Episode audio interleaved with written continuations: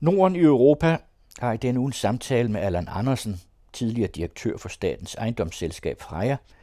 Han har igennem mange år tilbragt en del tid i Bulgarien. Og det er Nette Brun Johansen, der taler med ham. Hoved, skal vi sige, indsatsen politisk fra Bulgariens side, det er at skaffe infrastrukturinvesteringer, og dem har de fået mange af. Og det har virkelig også hjulpet på deres øh, erhvervsliv. Altså, de har fået udbygget motorveje og, og, og andre former for veje og fået investeret i, i turisme først og fremmest. Det er noget af det, EU øh, gør. Og det er jo noget af det, de kan leve af, som der er noget beskæftigelse i. Men altså, landet har en masse at byde på. Øh, både øh, natur og historie og, og kultur. I sovjettiden havde det tilnavnet øh, Sovjets spisekammer, og det var så fordi øh, russerne var jo meget snu øh, i forhold til hele Østblokken der. De delte produktionen op og Bulgarien var så dem, der leverede fødevarer, det vil sige landbrugsprodukter og gardneriprodukter. Estland for eksempel var typisk øh, tekstiler.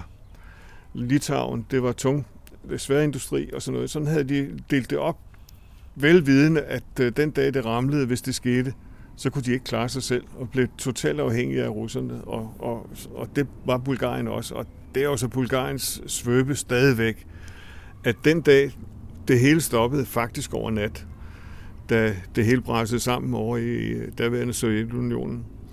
Pludselig kom der jo ikke nogen, og hentede alle de der olier, der blev lavet, presset ud af forskellige landbrugsprodukter og alt muligt. Jamen, det hele gik i stå, og et af de sørgelige eksempler er, at øh, jeg tror, at verdens bedste tomater, det er soldyrkede tomater fra Bulgarien, og øh, dem lavede de en masse af, men de kunne ikke sælge dem. Og øh, folk der, på det tidspunkt var så fattige, at de var nødt til at gribe ud efter det billigste, og det havde tyrkerne så fundet ud af. Og den tyrkiske stat eksporterede så tomater til Bulgarien med statstilskud, og udkonkurrerede så meget af det gardneri, der var med, med tomater. Det er trist.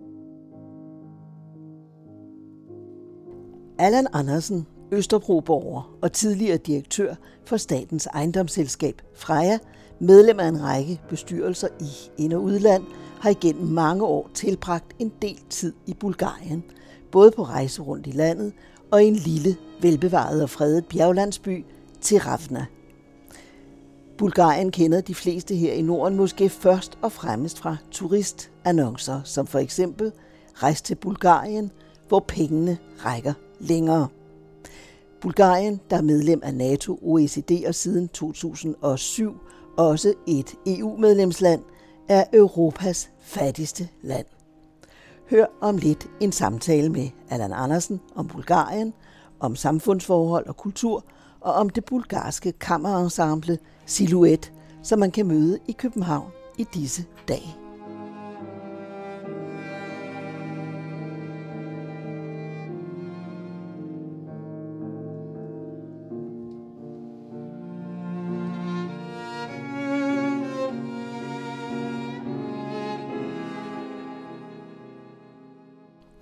Velkommen til den anden radios programserie Norden i Europa, hvor vi lægger nogle af brikkerne til et billede af samspillet mellem Norden og Europa, historisk og aktuelt. Programmerne produceres med støtte fra AP Møllerfonden. Jeg hedder Annette Brun Johansen.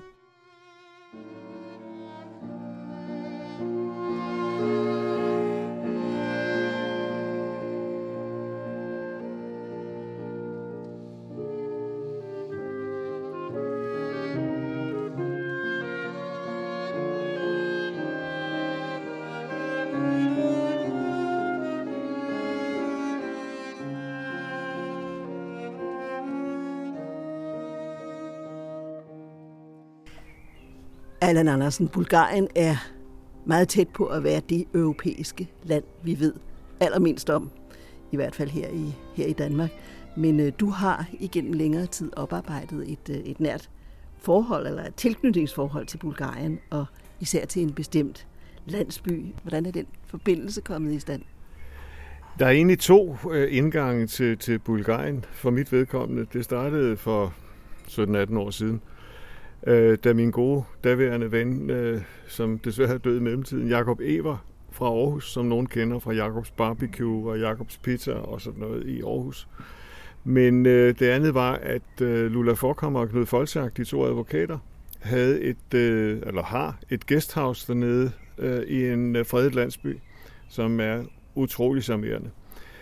Og øh, først var jeg i Bulgarien nogle gange sammen med Jakob, fordi han havde nogle forskellige projekter, et landbrugsprojekt, og han ville også bygge et hotel, og han var i fuld gang med at, at lede efter byggegrunde. Så lidt entreprenøragtigt. Det kan man roligt sige. Han nåede det så desværre ikke at gennemføre noget af det, for han døde allerede som 63-årig for 13 år siden, tror jeg.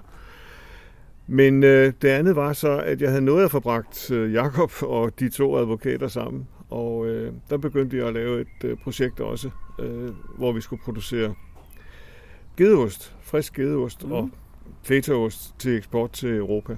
Fra Bulgarien, ja. Mm. Men øh, heller ikke det er noget så at blive til noget, men det er en lang historie. Men, men øh, jeg er så kommet, og specielt den der landsby, øh, der er 14 af den slags landsbyer rundt omkring i Bulgarien, som er bygget øh, under osmanderne, de fleste af dem, og derfor i en byggeskik, som minder meget om det, man kan finde nogle steder i Tyrkiet.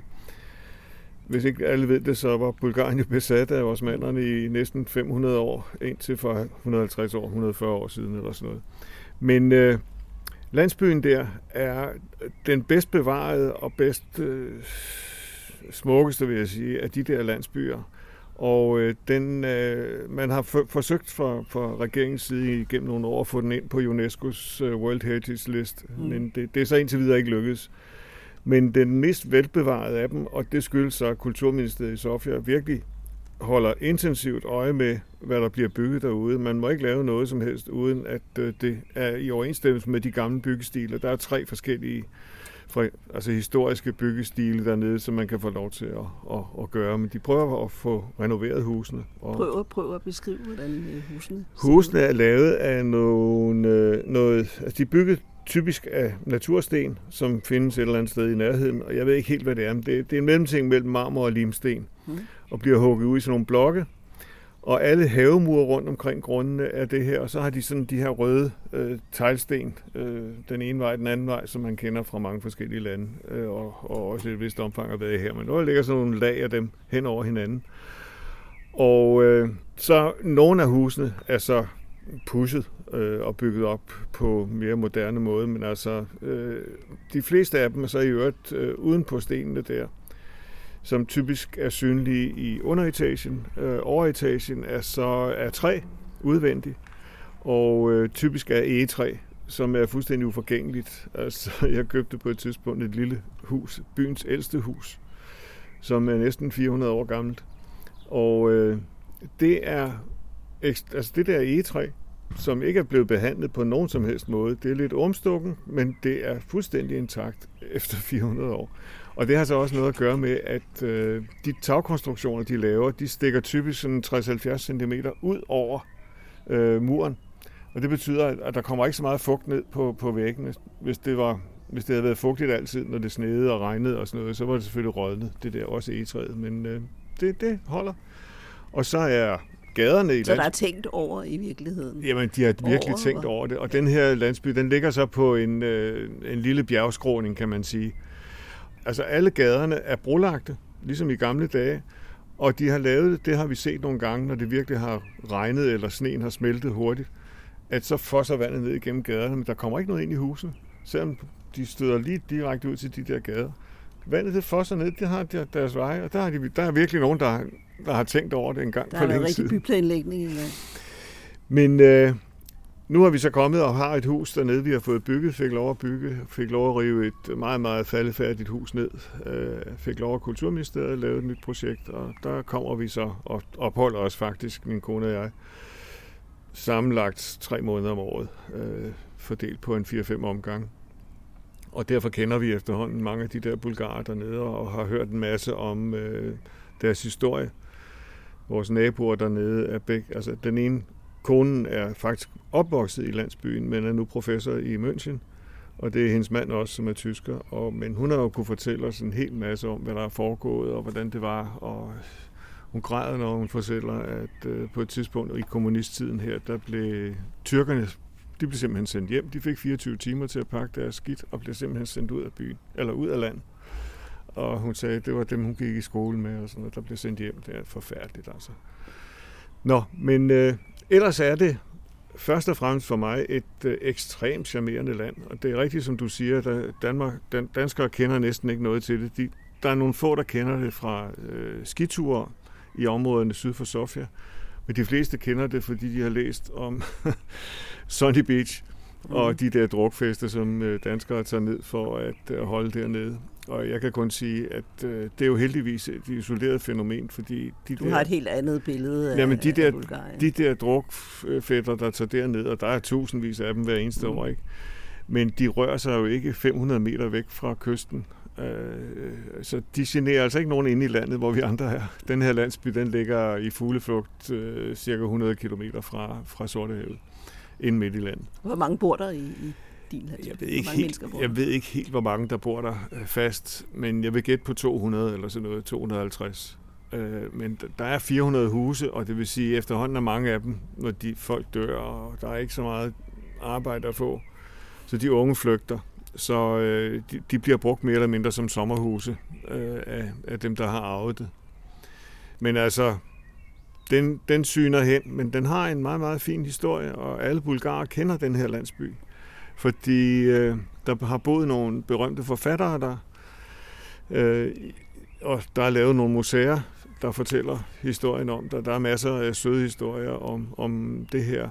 Vi har nogle venner, som øh, bor i Sofia, forretningsmand, som øh, laver sådan nogle forskellige, øh, eller importerer forskellige udstyr til øh, miljørensning og, og øh, affaldshåndtering og sådan noget. Men, men øh, han blev, ligesom vi andre, der kom derud en gang, øh, fuldstændig solgt til byen, efter han havde været derude med nogle kammerater, og så tog han det ud dagen efter, eller nogle dage efter, og besluttede sig til, at her ville han have et hus. Så købte han et hus, der var en brandtomt faktisk, med en øh, fantastisk historie, fordi øh, det havde været ejet af ham, som var skatteopkræver. Dengang blev man jo beskattet efter antal høveder. Altså hvis man havde mange får, så betalte man meget skat. Hvis man havde mange køer og så videre. Ikke? Altså, så der var, det skulle han så sørge for. Det var sådan måden, det foregik på. Og da han så havde været det i en del år, så øh, sagde han til sidst til dem dernede, ej, nu må nogle andre altså tage over, fordi nu synes jeg, at jeg har aftjent min værnepligt, jeg er ved at blive gammel og sådan noget. Og så blev de så sure på ham, at øh, de alle sammen vendte ham ryggen og, og så videre. Og det, der, der var ikke noget at gøre. Og så fik de så løsning. De fandt så en anden til sidst, som overtog det. Og øh, det han så gjorde for at øh, blive taget til noget igen, det var i det, den lille café, han havde. Der besluttede han sig for, at øh, hver, hver søndag efter kirketid, så kunne mændene komme og få en gratis kop kaffe. Og det var kun mændene dengang. Nu er det også kvinderne i øvrigt. Men øh, dengang. Og så blev han langsomt taget til, til noget igen. Men, men som du siger, så kender vi jo især Bulgarien som et øh, turistmål. Og når man googler Bulgarien, så står der, rejs til Bulgarien, her får du mere for pengene. Jamen, det, det er jo klart, at øh, det er et fattigt land, og lønningerne er lave, og der er mange ting. Altså, leveomkostninger dernede er væsentligt lavere end i Danmark. Især altså egenproducerede varer. Mm. Deres importerede varer, de koster ikke helt så meget som her, men næsten det samme. Men, øh, men, men hvad findes der af egenproduktion? Der er ikke så forfærdeligt meget andet mm. nu end turisme, og så er der IT, de har en fantastisk uddannelse inden for IT, og mange rejser til Europa for det, og det er i det hele taget Bulgariens svøbe. Altså at uh, inden for de sidste 20 år, tror jeg, 25 år måske, er to millioner af de unge forsvundet ud af landet for, for, for simpelthen at finde noget at lave. Og det kender man fra andre øh, østlande, det der øh, fænomen. Og det betyder, at initiativerne, de initiativrige, de, mange af dem, de forsvinder. Men altså, selvfølgelig har de noget industri, og, og der er beskæftigelse til, til de fleste. Men, men som du siger, det er jo meget billigt at, at være der og leve der. Og øh, altså, en overnatning ude i vores landsby, der på de der guesthouses, inklusive morgenmad, den kost, det koster per person noget i retning af 100 kroner.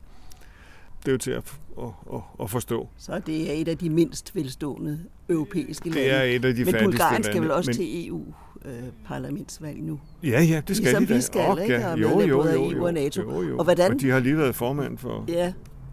For Hvad handler diskussionen her op til Europaparlamentsvalget om i Bulgarien? Altså her diskuterer vi miljø, flygtninge, indvandrere. Hvad er, er samtaleemnerne? De, de har også, jamen, de støder op til Tyrkiet, og de har mm. altså også en del diskussioner med om, omkring flygtninge, mm. og øh, uden jeg har set det, men altså, de har, bulgarerne har nogle interneringslejre, øh, som er meget værre end det, vi nogensinde har hørt om ellers. Altså for flygtninge. De, og det vil sige, at flygtningestrømmen er stoppet. Det er rygtet, at der bliver man simpelthen behandlet så dårligt. De er også fattige, så de har ikke rigtig råd til det. Og, og en af de diskussioner, de har med EU, ligesom Italien for eksempel også har, det er, at vi må altså dele den der smerte. Altså bare fordi vi nu ligger ved de ydre grænser, og det er os, der tager imod, så øh, det koster en masse penge, og det må vi jo deles om. Og, og det synes bulgarerne naturligvis også, ligesom italienere og spanier i et vist omfang, og grækere. Ellers så er hoved, skal vi sige, indsatsen politisk fra Bulgariens side, det er at skaffe infrastrukturinvesteringer, og dem har de fået mange af. Og det har virkelig også hjulpet på deres øh, erhvervsliv. Altså de har fået udbygget motorveje og, og, og andre former for veje og fået investeret i, i turisme først og fremmest. Det er noget af det, EU øh, gør. Og det er jo noget af det, de kan leve af, som der er noget beskæftigelse i. Men det er svært at holde Men, på, på de unge, unge mennesker. Det er svært at holde på de unge. Øh, og og de, de kan jo tage til, mange af dem tager til Tyskland, og der får de måske fem eller ti gange mere om måneden. Og vi kender jo også en del bulgarer, som har været i Danmark og arbejdet, og, og er blevet velslående af bare at være her et par år. Ikke? For, altså i lokal målstok. Så sådan er det. Men altså landet har en masse at byde på. Øh, både natur og historie og, og kultur. Altså, og engang de, kaldte man det Ruslands øh, spisekammer. Ja, det er også var... rigtigt. De havde tilnavn i sovjettiden, havde mm. det tilnavnet øh, Sovjets spisekammer, og det var så fordi øh, russerne var jo meget snu øh, i forhold til hele Østblokken der. De delte produktionen op, og Bulgarien var så dem, der leverede fødevarer, det vil sige landbrugsprodukter og gardneriprodukter. Estland for eksempel var typisk øh, tekstiler. Litauen, det var tung Øh, sværindustri og sådan noget. Sådan havde de delt det op, velvidende, at øh, den dag det ramlede, hvis det skete, så kunne de ikke klare sig selv og blev totalt afhængige af russerne. Og, og, og det var Bulgarien også. Og det er også Bulgariens svøbe stadigvæk, at den dag det hele stoppede faktisk over nat, da det hele brændte sammen over i øh, daværende Sovjetunionen. Pludselig kom der jo ikke nogen, og hentede alle de der olier, der blev lavet, presset ud af forskellige landbrugsprodukter og alt muligt. Jamen, det hele gik i stå, og et af de sørgelige eksempler er, at øh, jeg tror, at verdens bedste tomater, det er soldyrkede tomater fra Bulgarien, og øh, dem lavede de en masse af, men de kunne ikke sælge dem. Og øh, folk der, på det tidspunkt var så fattige, at de var nødt til at gribe ud efter det billigste, og det havde tyrkerne så fundet ud af, at den tyrkiske stat eksporterede så tomater til Bulgarien med statstilskud, og udkonkurrerede så meget af det gardneri, der var med, med tomater. Det er trist, men altså, traditionen lever videre, og, og øh, grunden til, at også i vores landsby derude, grunden til, at man faktisk overlever, er jo, at øh, man har den der øh, selvforsyningsideologi. Altså alle har et lille frimærke, mm. og det bliver intensivt brugt til at lave typisk gartneriprodukter. Og så sylter de og gør ved med frugt og grøntsager og sådan noget og klare sig øh, vinteren igennem på den måde, og, og, og det kan de så. De er meget foretagsomme på det lokale plan. Deres svøbe fra kommunisttiden er jo blandt andet, at øh, de har jo lært i kommunisttiden, ikke de unge, de, de har, men de har, de har sådan blevet opdraget på den samme måde, at initiativer, det skal man altså bare ikke tage. Fordi hvis man gør det, så får man et drag over nakken. Man skal bare gøre, som man får besked på. Det var jo sådan doktrinen under øh, kommunisterne. Mm. Det smitter af. Det er altså svært at få nogen dernede til rigtig at tage initiativer. Vi har jo nogle stykker, der har prøvet, også ham, jeg talte forretningsmanden fra Sofia før, mm. prøvet at hjælpe dem i gang med at organisere deres... De har 66 guesthouses. Øh, de fleste er nogle relativt små. Vi har sagt, I bliver nødt til at arbejde lidt sammen om markedsføring og sådan noget. Og så siger de, ja, det er en rigtig god idé. Og så, siger, så sætter vi os med dem og snakker det igennem. Og så, så er der nogen, der skal tænke over et eller andet og komme et eller andet. Men der sker ikke noget. Er der nogle initiativer, der er, der er lykkedes? Ikke dernede, nej. Ikke, ikke øh, omkring samarbejde. Det, det kan de altså ikke. Og, og jeg kan sige, at øh, for mig handler det om, at øh, det, som er en af styrkerne i vores land eksempelvis, mm. det er, at sådan generelt set, så har vi gensidig tillid til hinanden, og, og kan lave aftaler og stole på, at de bliver overholdt. Selvfølgelig er der også nogen, der svindler her. Men dernede er der ikke nogen kultur for, for gensidig tillid. Og jeg har faktisk oplevet det, øh, også det er jo sådan, også der er nogle politikere, der på en eller anden måde holder den svøbe i, i hævd. Jeg var nede sammen med et par professorer fra, fra CBS, var inviteret ned og, og øh, holde et indlæg om, øh, det var sådan en konference, de lavede på et privat businessuniversitet dernede, hvor der var nogen til stede fra regeringen, om innovation. Og jeg besluttede mig til at fortælle historien om den danske andelsbevægelses mm. tilblivelse, og hvad det, var før, hvad, hvad det var, havde ført til, det der med at organisere det. Og der kom efter jeg havde fortalt historien, de sad og lyttede endægtigt, og jeg synes, det var en god idé, hvis de små landmænd begyndte at samarbejde, og ligesom også bygget op, mm. havde fælles infrastruktur og maskiner og sådan noget. Så øh, den ene reaktion, jeg fik i en pause, det var fra en fra regeringen, kom hen til mig og sagde, det der andels noget, det er jo socialisme. Det kan vi ikke lide. Så sagde jeg, jeg er ked af at sige det, men der er noget, I fuldstændig har misforstået. For den form for socialisme, I kender, det er diktatur, hvor der kommer nogen ovenfra og fortæller og bestemmer alting. Det her, det er det modsatte. Altså ejerne, bønderne skal selv bestemme. Så stod der en anden og lyttede, så kom han hen til mig og bagefter og sagde, jamen det der, hvis bønderne begynder at organisere sig, det er jo farligt. ja, og det var ligesom det, der var meningen. at det skulle sætte nogle ting i gang hernede. Men øh, så det, det skete det, det, det, kan, mm, jeg ved ikke, hvad jamen, altså, jeg tilbød dem, og jeg havde jo snakket med, med vores øh, landbrugsorganisationer, som har jo nogle store konsulentafdelinger, og de havde tilbudt at komme derned og hjælpe dem med at komme i gang med sådan noget der, men nej, nej, der sker ikke noget. Du bringer så nogle sider af, af Norden til Bulgarien, men øh, du bringer også Bulgarien til os, og det er jo i virkeligheden den egentlige anledning til, at vi sidder her og taler. Okay. For en af dagene, i disse dage, kommer der et ganske specielt kammerorkester til Danmark. Ja, et uh, kammerensemble. Ensemble, ja. Jeg må ikke kalde det orkester, Nej. siger de dernede. Ensemble. Nej, men historien er den, at uh, jeg har et par gange organiseret nogle uh, vandreture i Bulgarien og set de smukkeste steder med natur og set kloster og alt muligt andet vist rundt. Og vi har en guide, som jeg har kendt dernede i 13-14 år fra Sofia, en ung kvinde. Da vi var på den sidste vandretur i september sidste år, der havde vi snakket med hende, og hun havde fortalt, at hendes far var professor på Musikakademiet i øh, Sofia og spillede cello, og en af de bedste cellister i landet har fostret. Øh, efter scene, det kan jeg ikke vurdere, men det, jeg tror, det er rigtigt. Og øh, så siger vi til hende, jamen, kunne vi ikke, som en surprise den sidste aften, vi, endelig tager hjem fra Sofia, få lavet en lille koncert? Og det fik hun så organiseret. Og så viste det sig, at øh, professoren der havde, øh, var en slags mentor for nogle af sine gamle elever. Fire af hans gamle elever havde han tilskyndet lidt til at øh, lave det der ensemble, mens de var studerende for over 10 år siden. De, alle de der fire musikere i ensemblet, de er alle sammen lige omkring 30 nu. Fordi han, han, som han selv siger, han håbede, at nogle af de der meget veluddannede musikere ville blive i Bulgarien og ikke tage ud til et symfoniorkester rundt omkring i Europa og blive splittet op. Og det er faktisk lykkedes med det der lille ensemble. Og øh, så fik vi en koncert, og vi var ved at falde bagover. Mm. Det var fantastisk. Altså, alle musikerne er, altså, de er virkelig dygtige.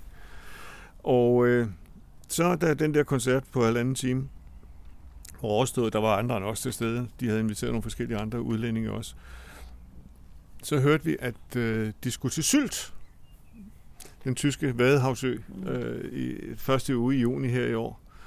Og så siger vi til dem, hvis I skal herop, kunne I så ikke lige komme omkring København? Kunne I ikke tænke jer at give en koncert eller to i København? Jo, det vil vi meget gerne. Og det er så blevet til, efter et hestearbejde, at de giver tre koncerter her i Københavnsområdet. Altså en på Johannes, i Johannes Døbers Kirke ude i Valby den 28. og en i øh, DR Koncerthuset Studie 2 den 30. om aftenen. Og så en sidste koncert, hvor de har givet med, gået med til at spille gratis til en støttekoncert for Munkerup Hus, det lille udstillingssted op øh, lidt øst for Gilleleje, hvor jeg også er lidt involveret. De glæder sig til at spille. Altså, de har det ikke godt, hvis ikke de spiller mellem 6 og 10 timer hver eneste dag, syv dage om ugen, og det har de gjort i 10 år eller 11 år nu. Ikke? Og så har de deres professor, tidligere professor der, han er professor i samspil, samtidig med at han spiller cello, Nikolov, som han hedder, øh, som holder dem til ilden og herser med dem hele tiden, og er et sødt og ordentligt menneske, som jeg nu har mødt en del gange. Så de bor hos os i en uges tid, og så kører vi dem til Sylt der bagefter. Men øh, det positive her er så, at øh, vi har involveret og fået meget stor støtte fra den bulgarske ambassade ude i Charlottenlund, mm. Mm. som jo er en lille bitte ambassade med, jeg tror, der er en 4-5 ansatte, øh, men en ambassadør, som er meget musikinteresseret, og som han siger, jeg kan jo desværre ikke støtte økonomisk, men øh, vi kan gøre noget andet. Så de kommer og, og byder på vin og så videre efter koncerten ude i øh, Valby. Vi glæder os, og øh, de kommer så den 26. til, til København, og så kører vi dem lidt rundt og leger lidt turister med dem, hvis, hvis de har tid for. de kan vi hellere spille.